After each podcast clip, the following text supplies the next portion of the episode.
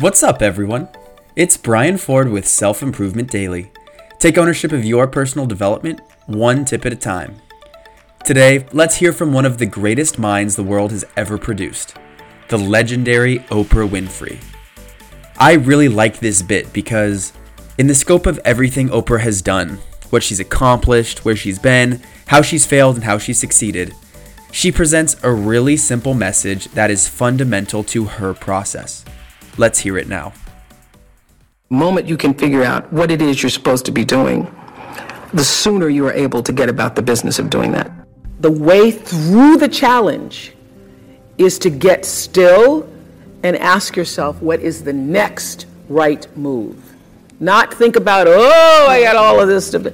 What is the next right move? And then from that space, make the next right move and the next right move. And not to be overwhelmed by it because you know your life is bigger than that one moment. You know you're not defined by what somebody says is a failure for you because failure is just there to point you in a different direction.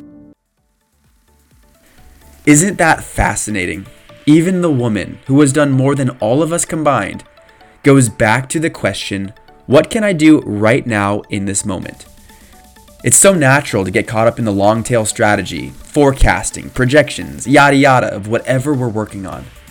Fundamentally, it's about decision making and trusting that your own internal guiding system knows what to do.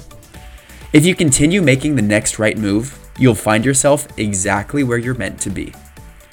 Thanks for listening, and I will see you next time on Self Improvement Daily.